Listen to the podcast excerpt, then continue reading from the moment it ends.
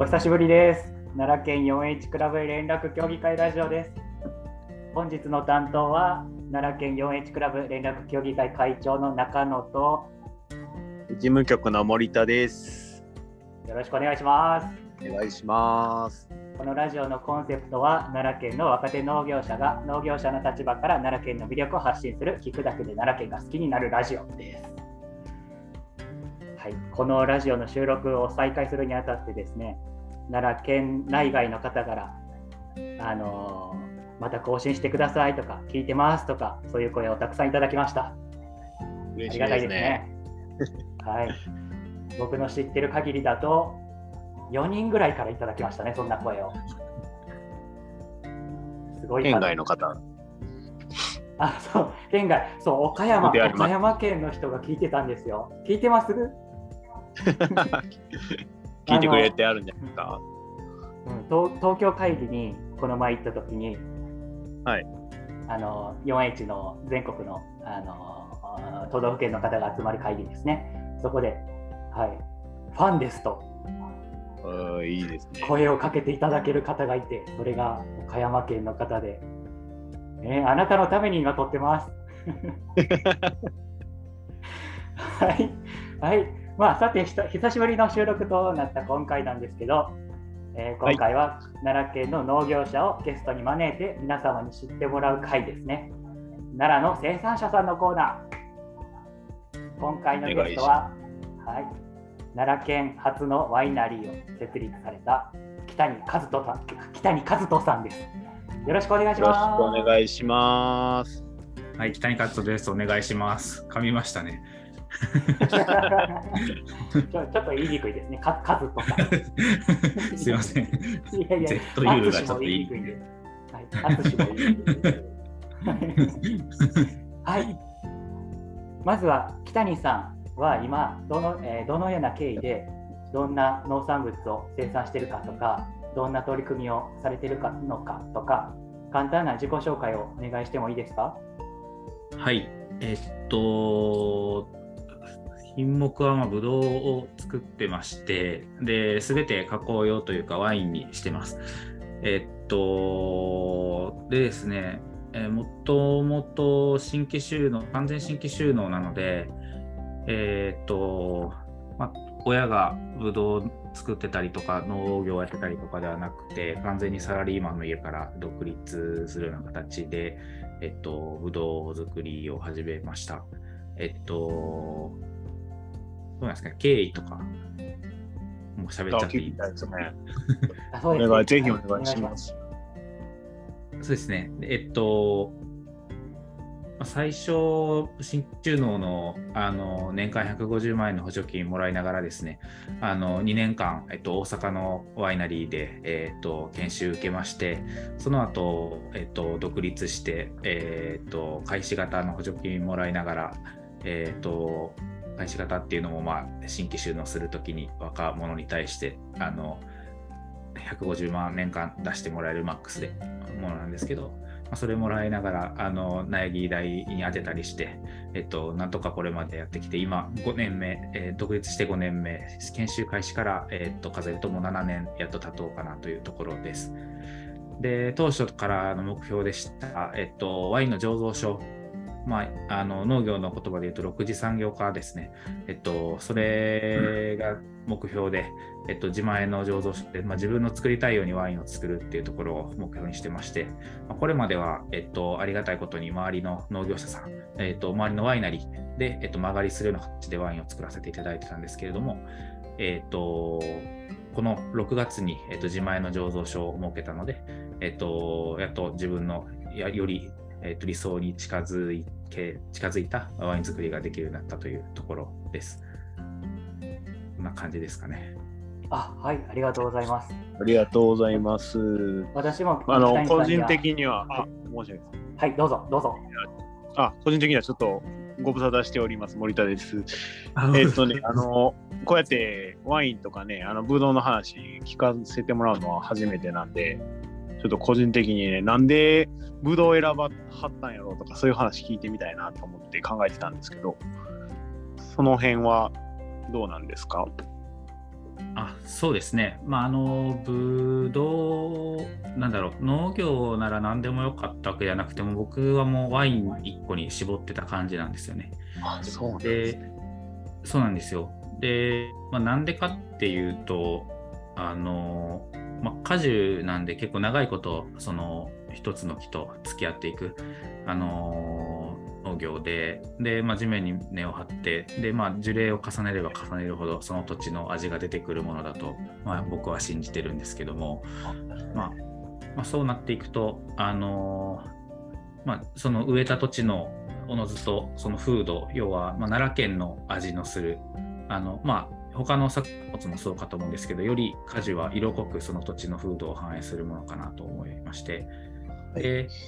僕自身がやりたいのって、その農業も外で体を動かして物を作るっていうのはすごくいいことないいことですごい好きなんですけど、あのものづくりとかそのアートのと部分があのやりたいというふうに思ってて。でワインってよりその土から作ったブドウを、えっと、醸造っていう微生物の力を借りて作っていってで、まあ、さらに自分で販売するっていうところでまあアートであり、まあ、自分が一貫して責任を持って、えっと、生産から販売まで行うっていうところが、まあ、自分のやり方というか自分の生き方に合ってるっていうところであのもうワインしかないなっていうところなんですよね。ほど。すごい。は 初めて聞いていただきました。ぶ同じブドウ農家として、あブドウ農家というか、ブドウに携わる中野子はその辺は、やっぱどうなんですか？ね。ワインを作るっていうのはやっぱ難しいもんなんですか？いやー難しいと思いますね。あのまあ、以前、うん北谷さんがなんか、まあ、おっしゃってた言葉で印象に残ってる言葉があって、はいあのうんの農業はもう奥深くてもこだわれこだわったらどこまでも勉強できるからでそこが農業の面白さやってななんか言ってませんでした？いや、その通りだと思います。あはいなんかそうそうなん ですであのーぶどう作りっていうだけでもうん果てしないなんかもう果てしないなと感じる部分が僕は多いんですけどその上であのうん発酵させてワインを作ってっていうのはもう一つええげつないなと僕は思いますね。はい。まあ、うんまあ、あの勉強したいんやったらそワイン作る方がそらええんやろうけどとは思いますけど、いや難しそうやなと思います。綺麗にね、ぶどうできなくても絞っちゃうんで、あの下手くそでもワイン作れるんですよ、僕みたいに。皮 皮ごとですよね。もうワインワイン作りもあんまりね、こうワインってどうやって作るんやろうって、まあ思ったことないことはないですけど、こうね、あぶ皮ごと絞ってるからあかんやなっていう感覚でしかなかったんで、やっぱりそうやってワイン作ってみようって思うのはね、ほんまにすごいと思いますし、ね。あ、ごめんなさい。音声大丈夫ですか？あはい大丈夫です大丈夫です。あ 聞こえてます。さっきびっくりしたのは、奈良県ワインって調べたら、もう一番上に出てきますよ。そうですね。ゆ唯一ですもんね北谷さんが。唯一で。そうです。もう奈良のワインといえば、まあ、あの、なんというか、これからワイン作ろうと思ってる人たちもいるんですよね。若い人ではいないんですけど、あそうなん70歳とか、まあ60代、70で、僕が知ってる限りで、えっと、70代で2人、60代で1人、50代で1人ぐらい、一応ワイン用ブドウを作ってて、ワイナリーやりたいとか、あのワイン作りたいっていう方いらっしゃるんですけど、あのーま今のところ、現在のところは僕が初ですね。まあ、私も北谷さんにはワインの原料のブドウを出荷させていただいてて、はい。まあ、ブドウってこう、うん季節うん季節もので、まあ、一時、え一時しか出荷できないんですけど、まあ、ワインという形にしてもらったら一年中ものがあるっていう状態を作れてて、でまあ、こう販売するには、まあ、主販免許を取ったり、いろいろあの手続きがあるんですけど、まあ、手土産用として渡せるなんか自分のものをずっと持てるっていうのはすごい助かってますね。あそれちょっと言っていただけるとこうめっちゃありがたいんですよね。そのただこう原料を供給していただいて終わりとかではなくて何かしらこうちょっとあの、まあ、もっと原料を高く買って買えるようにあの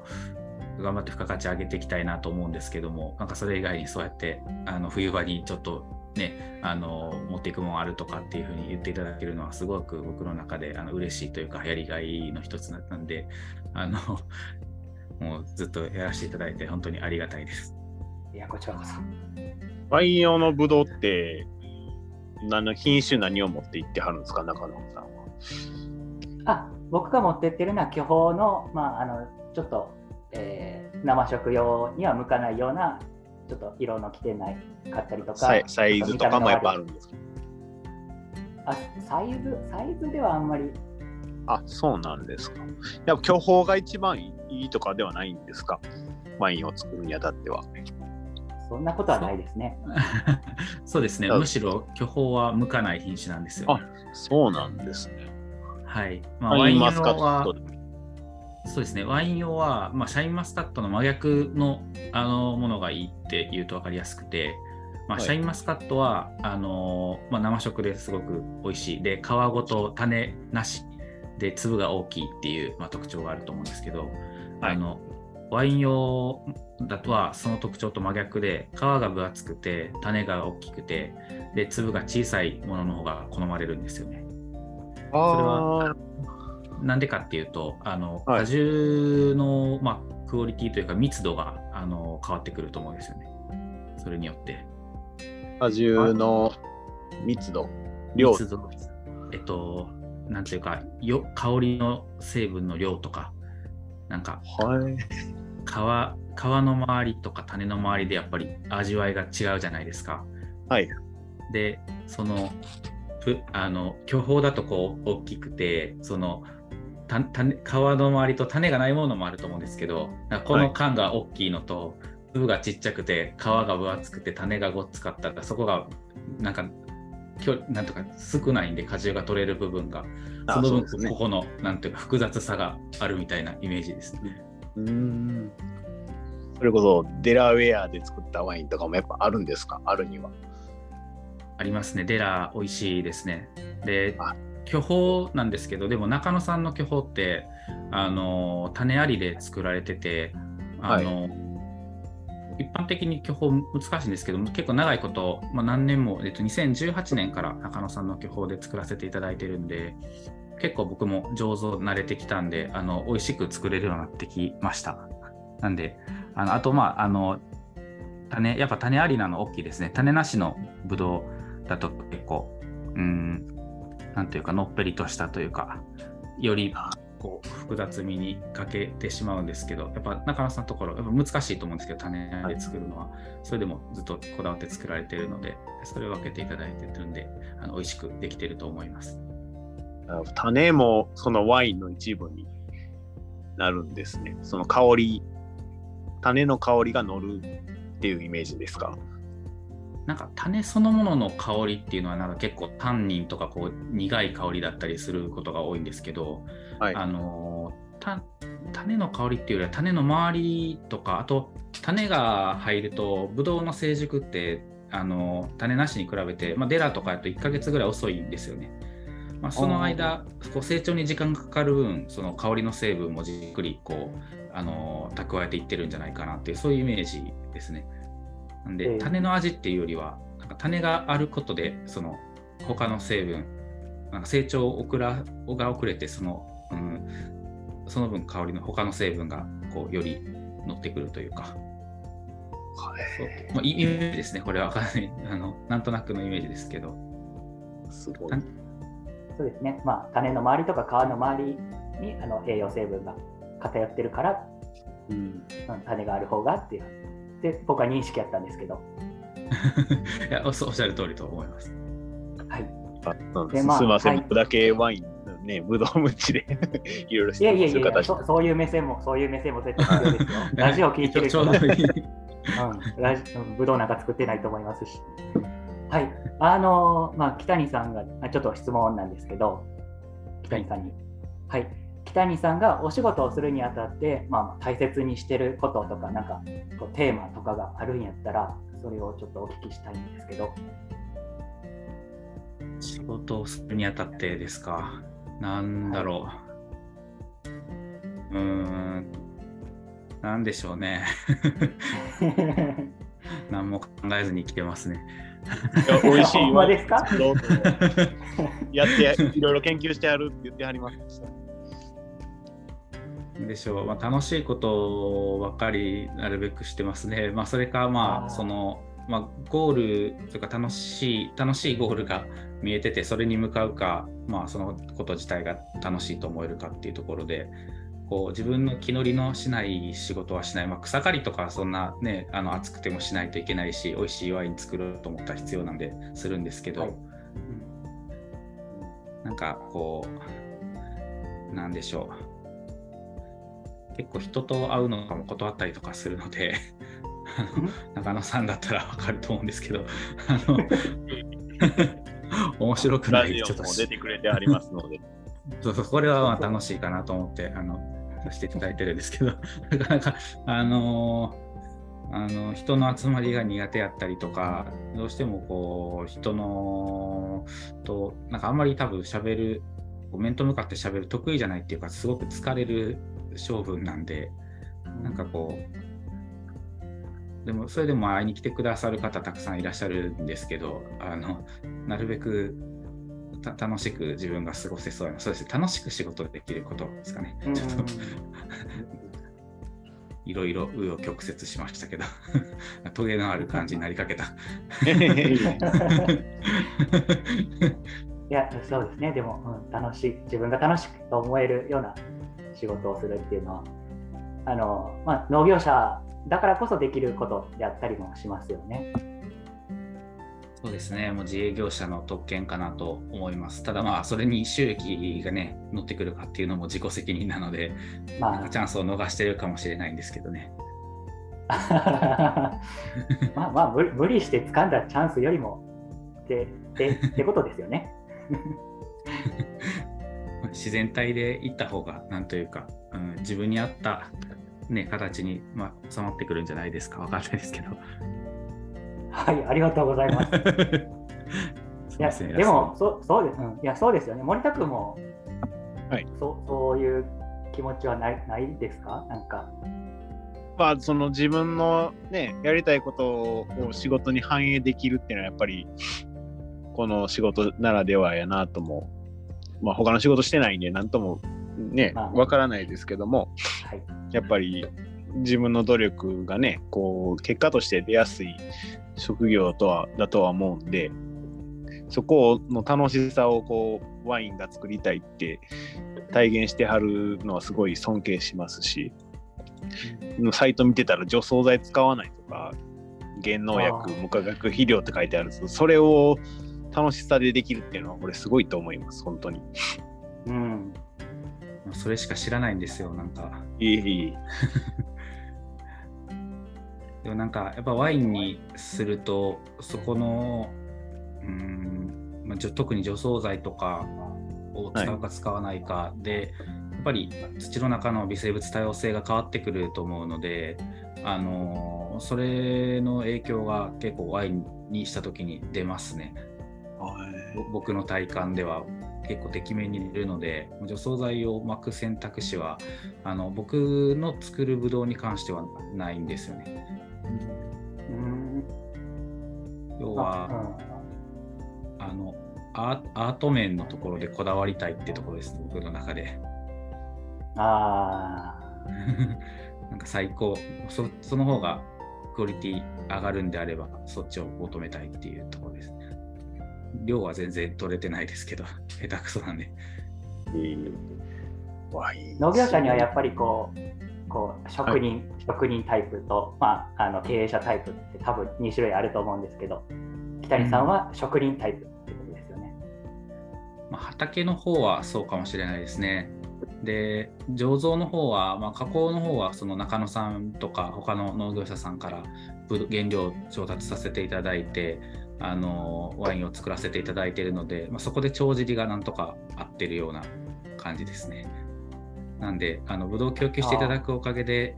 あの畑の方でこだわれるというか、自分の好き勝手できてる。はい、あ自分でこだわるところはこだわって、まあ、マネタイマネタイズできるところでしてってことですね。そうです、そこはもう明確に僕の中で分かれてます。もう僕の畑はお金を全く追っかけてないです。なるほど。いや、うん、これは参考になるんじゃないですか。なんか、職人肌タイプの農家さんって多分たくさんいらっしゃる。多分どっちかっていうと、そっちが多数派、ね、うん、なんじゃないかなと思うんですけど、そこでまあやっぱり、うん、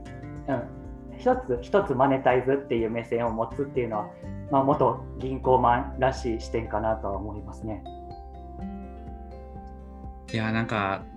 こう、まあ、楽しいことばっかりやってるっていうところでこうその枠内にその醸造やっぱ他のブドウを扱って醸造のことを自分のブドウ以外で経験できるっていうところもあの楽しくできてるのでなんかそこがあのうまく僕の中ではハマってるかなと思いますね。なんか自分のやりたくない仕事をしてこうお金を生み出す仕事部門があるってあるなると結構しんどいかなとは思うんですけど、まあ、やりたくない仕事がゼロでは例えば事務仕事とか本当はやりたくないですけど、まあ、やらざるを得なくてやるじゃないですか。なんかまあそんなのはまああるんですけど、あのー、そそこは結構スムーズに僕の中でつながってるので、あのただまあ供給原料あのしていただけないと全然できないんでやっぱりそこはもう本当にあの感謝してでやっぱりねあの飲んでいただく方になるべくたくさんあたたくさん高く買っていただくことであの農家さんにブドウを高くから高く買うっていうのが僕のミッションですね。みんな八方よし、やっぱ高く売れれば酒屋さんも僕も農家さんも嬉しいんで、でまあ、それそれでも高いお金出してでも買いたいワインを作ることができれば、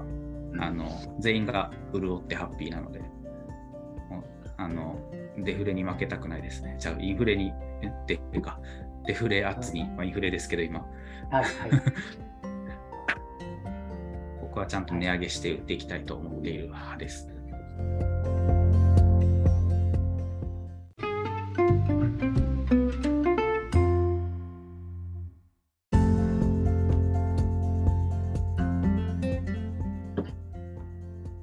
はい、チャプター変わりました。チャプター変わりました。はい。はい。じゃあ、はい。じゃあ質問いきましょうか。あのー、ですね。元銀行マンで、まあ、あの何年か前の奈良県のビジネスコンテストで、はい、はい、優勝もされて、で、日本でワイナリー設立最年少。おそらく。はい、おそらく。なんか 書いてありましたよね、ホームページの、まあ、北谷さん。もう、えー、起業家としての北谷さん。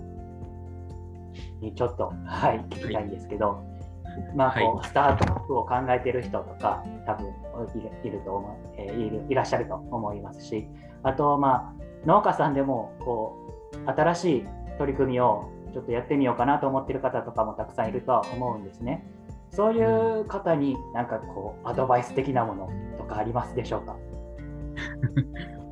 そうですね。農家さんで新しいことをやろうとされてる方になんか僕から多分あんまり言えることはないというかあんまりおこがましいかなと思うんですけどなんか多分その方ってほとんど先輩なので。で ただまああの新しく始められる方に関してまあ起業っていう範囲でいいんですかね。なんか農業じゃなくて新しく何かするみたいな。で言うとうん。なんか今よく言うのは、まあ、成功する分野ってどこかわからないんで打席にたくさん立つことは当然大事かなっていうのもあるんですけど、うん、まあ、まあ、僕の中でまあいろんな、まあ、乾燥酵母を使ったものとか自然酵母を使ったものとか、あのー、まあ、これまでラインナップ出してきてどれがあの自分に当てたりこう世の中にヒットするかなっていうところで、まあ、何度もバットを振ってるような感じなんですけど、まあ、もっとそれ以前にどういう仕事を選ぶというかそういったところではあの僕なりに考えるところがあってうんまあ、自分の多分深掘りだと思ってて自分の向いてることとかあのやりたいこととか、まあ、生き方とかどういうことに喜びを見出してどういうことはやりたくないのかっていうところをこうしっかり洗えてるかっていうところがすごく大事だなと思っていて、で僕なんでそれ考えたかっていうと銀行が自分に合ってなさすぎてすごく考えたんですよね。こんなしんどい仕事多分普通なんかうん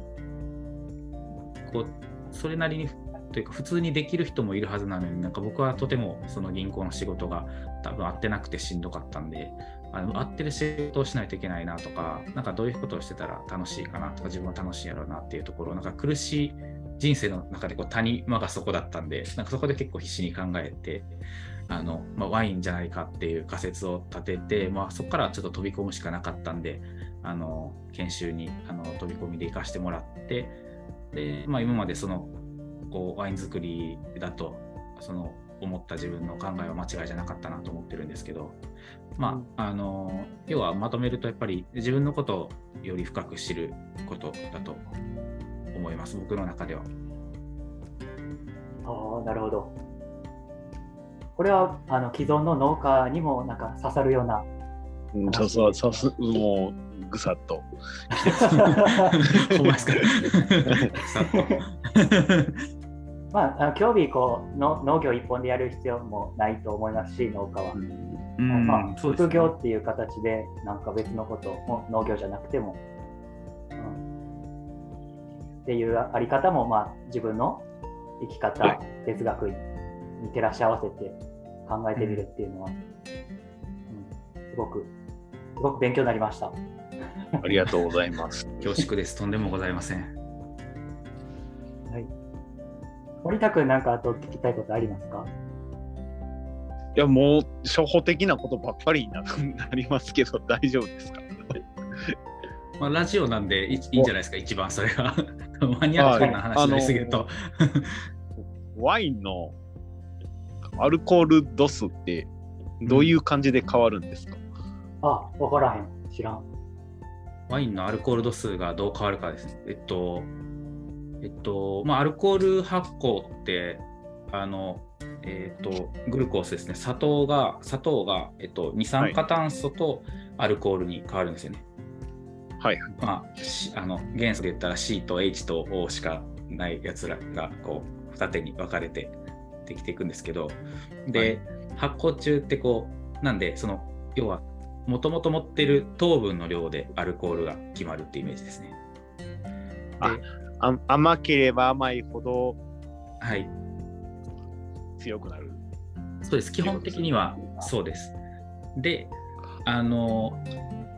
発酵中のワインにこうお砂糖を出すことも認められてるんであのあはい。ちょっと糖度が低い、まあ、糖度大体20度ぐらいのブドウだったら、えっと、アルコール11%とかになるんですけど、はい。まあ、12%ぐらいとか12.5%ぐらいあるとより微生物学的にちょっと安定したりとかあのちょっと商品としてあの流通しやすかったりするのでそこを目指して補糖したりとかのもあるし僕みたいに、あのあんまり補糖せずにもうブドウをそのまま行くっていうタイプ、まあ、これちょっとまだすこっちのタイプの方が日本では少ないかもしれないですけど。そういうパターンもあるしですね。なんでまあ基本的にと糖分が次第ですねアルコール度数は、まあ、ちょ補っとあの糖しない方が日本では少ないそうですね、基本的にまあ12%ぐらいを目指して補糖される方が多いと思います。で、えっと、12%のワイン作ろうと思ったら、そのブドウの糖度だけで言うと、まあ、22度ぐらい必要なので、まあ、22度のブドウを安定してこうドサッと作るっていうのって結構多分難しい。僕の中では結構、デラウェアとか、あのすごく馴染みのあるというか、あの関西で慣れてる品種だとまあ作れないことはないんですけどそれでも結構難しくてたくさん作ろうと思うとより難しいんで、まあ、補糖されることが一般的ですがまああのなるべく補糖せずに僕12度がまで上げられるように栽培は頑張っているところでもあります。それはワインっていうのは12度ぐらいないと美味しくないっていうことなんですかね。ちょっと保存が効かない。あそうですね保存とかあとやっぱりあのワインってその他のお酒よりもその熟成とかあるじゃないですか日本酒とかビールとかと違って熟成があるのは、まあ、酸味があるのとた渋みがあるのとあとまあアルコール度数がそこそこ高いからっていうところなんですよね。なんであのアルコール度数がやっぱ高ければあの結構ウイスキーとかって結構ほっといても別に味変わらないじゃないですか。で、なんか微生物に侵されることもないんですけど、やっぱアルコール低いと、あのちょっとそこで生存できちゃう微生物が増えちゃう、多くなっちゃうんですよね。なんで、まあ、12度ぐらいあれば、まあなんかワインではびこりやすい菌が、あのー、まあまあ、あの無視できるというか、ある程度問題なくできるだろうっていうラインなんだと思います。このね、僕、ワイン、度数強くてちょっと苦手なんですけど、うん、北谷さん的に、この、例えば6度、アルコール分6度ですぐに打って出すワインみたいなこともできなくはないんですか、うん、6度のワインは僕が作ろうと思うと結構難しくて、あの、はい、6度を作ろうと思うと、えっと、まず、えーと、完全に発酵させる前提でいくと、まあ12%、11%、11度か12度ぐらい糖度の、そういう糖度のブドウが必要なんですけど、その糖度のブドウってもう、はい、あの、あの、なんていうか、酸味が強すぎたりというか、あんまり食べられるものというか、あの、はい、そういうものではないんですね。で、ただ、そのアルコール、例えば6度のあのワインって作ることは全然可能で、あのそれってどうやってやるかっていうとそのアルコール発酵の途中であの加熱して酵母菌を殺菌しちゃうっていう方法とかがあって、そういうことをすればあの可能ですね。ただ、うちは加熱のちゃんとした設備持ってないんで、あのお鍋とかであのビッキ入れてこう湯煎するみたいな ことをすれば可能なんですけど、あのあんまり大規模ではできないので、今のところうちではやってないですけど、あの6度でアルコール発酵を止めるっていうのは、まあ、あとはフィルターを通して酵母菌をこし取ってしまうっていう方法もあるんですけど、あのまあ、多くは2つかな。フィルターでこし取る酵母菌を取り除く、もしくは酵母菌を熱で殺菌するっていう方法で、うん、とにかく酵母菌が残ってるとアルコール発酵を継続しちゃうので、あのもしくは糖分が残った状態でいくとなんで、まあ、例えば20度ぐらいのブドウあります。本来だったら12%、11%のアルコール度数になるところが、あの途中で、アルコール発酵の途中で、まあ、火入れ、加熱して止めてやって6%、ちょっと甘みも残ってるっていうのが完成品みたいなことはあります。へワインカクテルでよくないですか？そうなっちゃいます？僕あの、割っちゃって。ブドウジュースとワインの間のやつだったらめっちゃいいなって勝手に思っててああ、そうですよね。まあ、確かにわそれ本当にジュースと割ってしまうっていうのもいいし、まあ、あのー、まあ、醸造中というか発酵中のワインってすごい美味しいんですよね。なかなかその一般流通できないんですね。その酵母菌が存在する中で瓶詰めしちゃうと二酸化炭素も発生するんで、うん、この瓶があの爆発しちゃうっていうあの危なさがあるっていうのがあって、なんでなかなかそのその美味しいところをこう瓶に詰めて出すっていうことが難しいのは難しいんですけど確かにその間のとこって本当に美味しいんですよ。ああすごい飲んでみたいなと思いました。醸造期間中にワイナリーに遊びに来てください。ワイナリーに遊びに行くと飲めるということですね。あ飲めるかもしれない か。かもしれない。視聴者の人が来ちゃうかもしれない。普段はやってないです、それはね。森田さん森田さんなら歓迎します、ね。なるほど。ありがとうございます。ありがとうございます。北谷さん、今、クラウドファンディングやってらっしゃいます、ね、あやってます。ありがとうございます。はい、やってます。はい、あれはまだあの支援は可能なんですか？まだ可能です。今月いっぱいまでなんで、あと、えー、6日間ぐらいですかね。おそらく目標額300万円を突破しそうかなというところではあるので、あの本当にありがたいですね。もしあの聞いてらっしゃる方でご支援いただけそうな方がいらっしゃいましたら、あの木谷ワインの通販ページのところであの詳細載ってますんで、よかったらお願いします。奈良ワインで一番上ですね。奈良ワインで、はい、木谷ワインでも大丈夫です。大丈夫ですか すごいです。クラウドファンディング、あの木谷さんのブログのノートのブログであの告知されてはるんですけどなかなか含蓄のあるブログですごい勉強になりますよ。恐縮です。そんな大したものではないです。クラウドファンディング、僕もいくらか出そうかな。あれ、でも名前乗ろうと思ったら20万いるんですよね。いや、もう寄付で10万みたいな感じですね。あ10万か。うんはい。うん、10万か。森田君一緒にやる？やりましょうか 1万円か5万らぐらいあるんで。名前っていうのはどういうことですか？ワインに名前ってことですか？えっと、なんか寄付者名板みたいなのを作るんです。で、まあ、普通のクラファンの部分だと、そのワインとその T シャツをまあ返礼品として返しつつ、で、まあ、Facebook ページをちょっと専用のやつを作ったりして、そこに招待したりしてるんですけど、あの、本当にもう純粋な寄付のコースを作ってて、あの、それは、あの、お名前を、あの、ワイナリーの2階のところ、スペースに、あの、ちょっと、あの、なんていうか、金属板みたいなのに彫らせていただいて掲載するっていうあののがお返しというパターンのやつです。いいいいですね。いいですね。まあ T シャツの方が気になりますかね。T シャまツですか。か 中野さん T シャツいらんからな。いらないまあ、うん 3L までありますよ。3L まであるな。そっか、森田君入るな。よかったよかった。僕僕でも入る。体重100超えてる方でも大丈夫な T シャツですね。そうですね。いいですね。もしよろしければ。はいありがとうございます。ありがとうございます話題話題に出していただいて。いえいえいえ。あの、はい、今月いっぱいなんで、もう時間ないですね。早く早くこれ編集して、これ出す出してることを あ、そっか。はい、未来の、はい、僕に、はい、言っときます。あの、はい。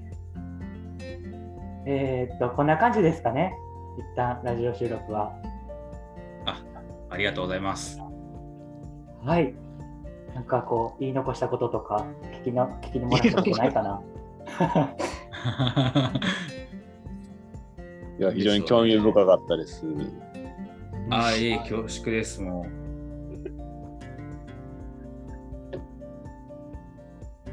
どうでしょう？じゃあ、はい。一旦、こんな感じで、北にう。勝子さん、ははい、い。素敵なゲスト来ていただきました。ありがとうございありました。がとうございますありがとう。ございます。楽しかったです。はい、ありがとうございます。このラジオの感想や要望、出演者への質問は、奈良県 4H クラブラジオのツイッターページがあるので、そこにメッセージをお願いいたします。また、えー仲間を作りたい奈良県の若手農業者がいらっしゃいましたら、4H クラブはいつでも歓迎いたしますので、そのツイッターページに連絡いただくか、近くの奈良県庁の施設に 4H クラブの窓口があったりしますので、聞いてみてください。最後までお聞きくださりありがとうございました。よかったらこれからもこのたあ。りがとうございました。この奈良県 4H クラブ連絡協議会ラジオをよろしくお願いします。以上です。お疲れ様でした。お疲れ様でした。お疲れ様でした。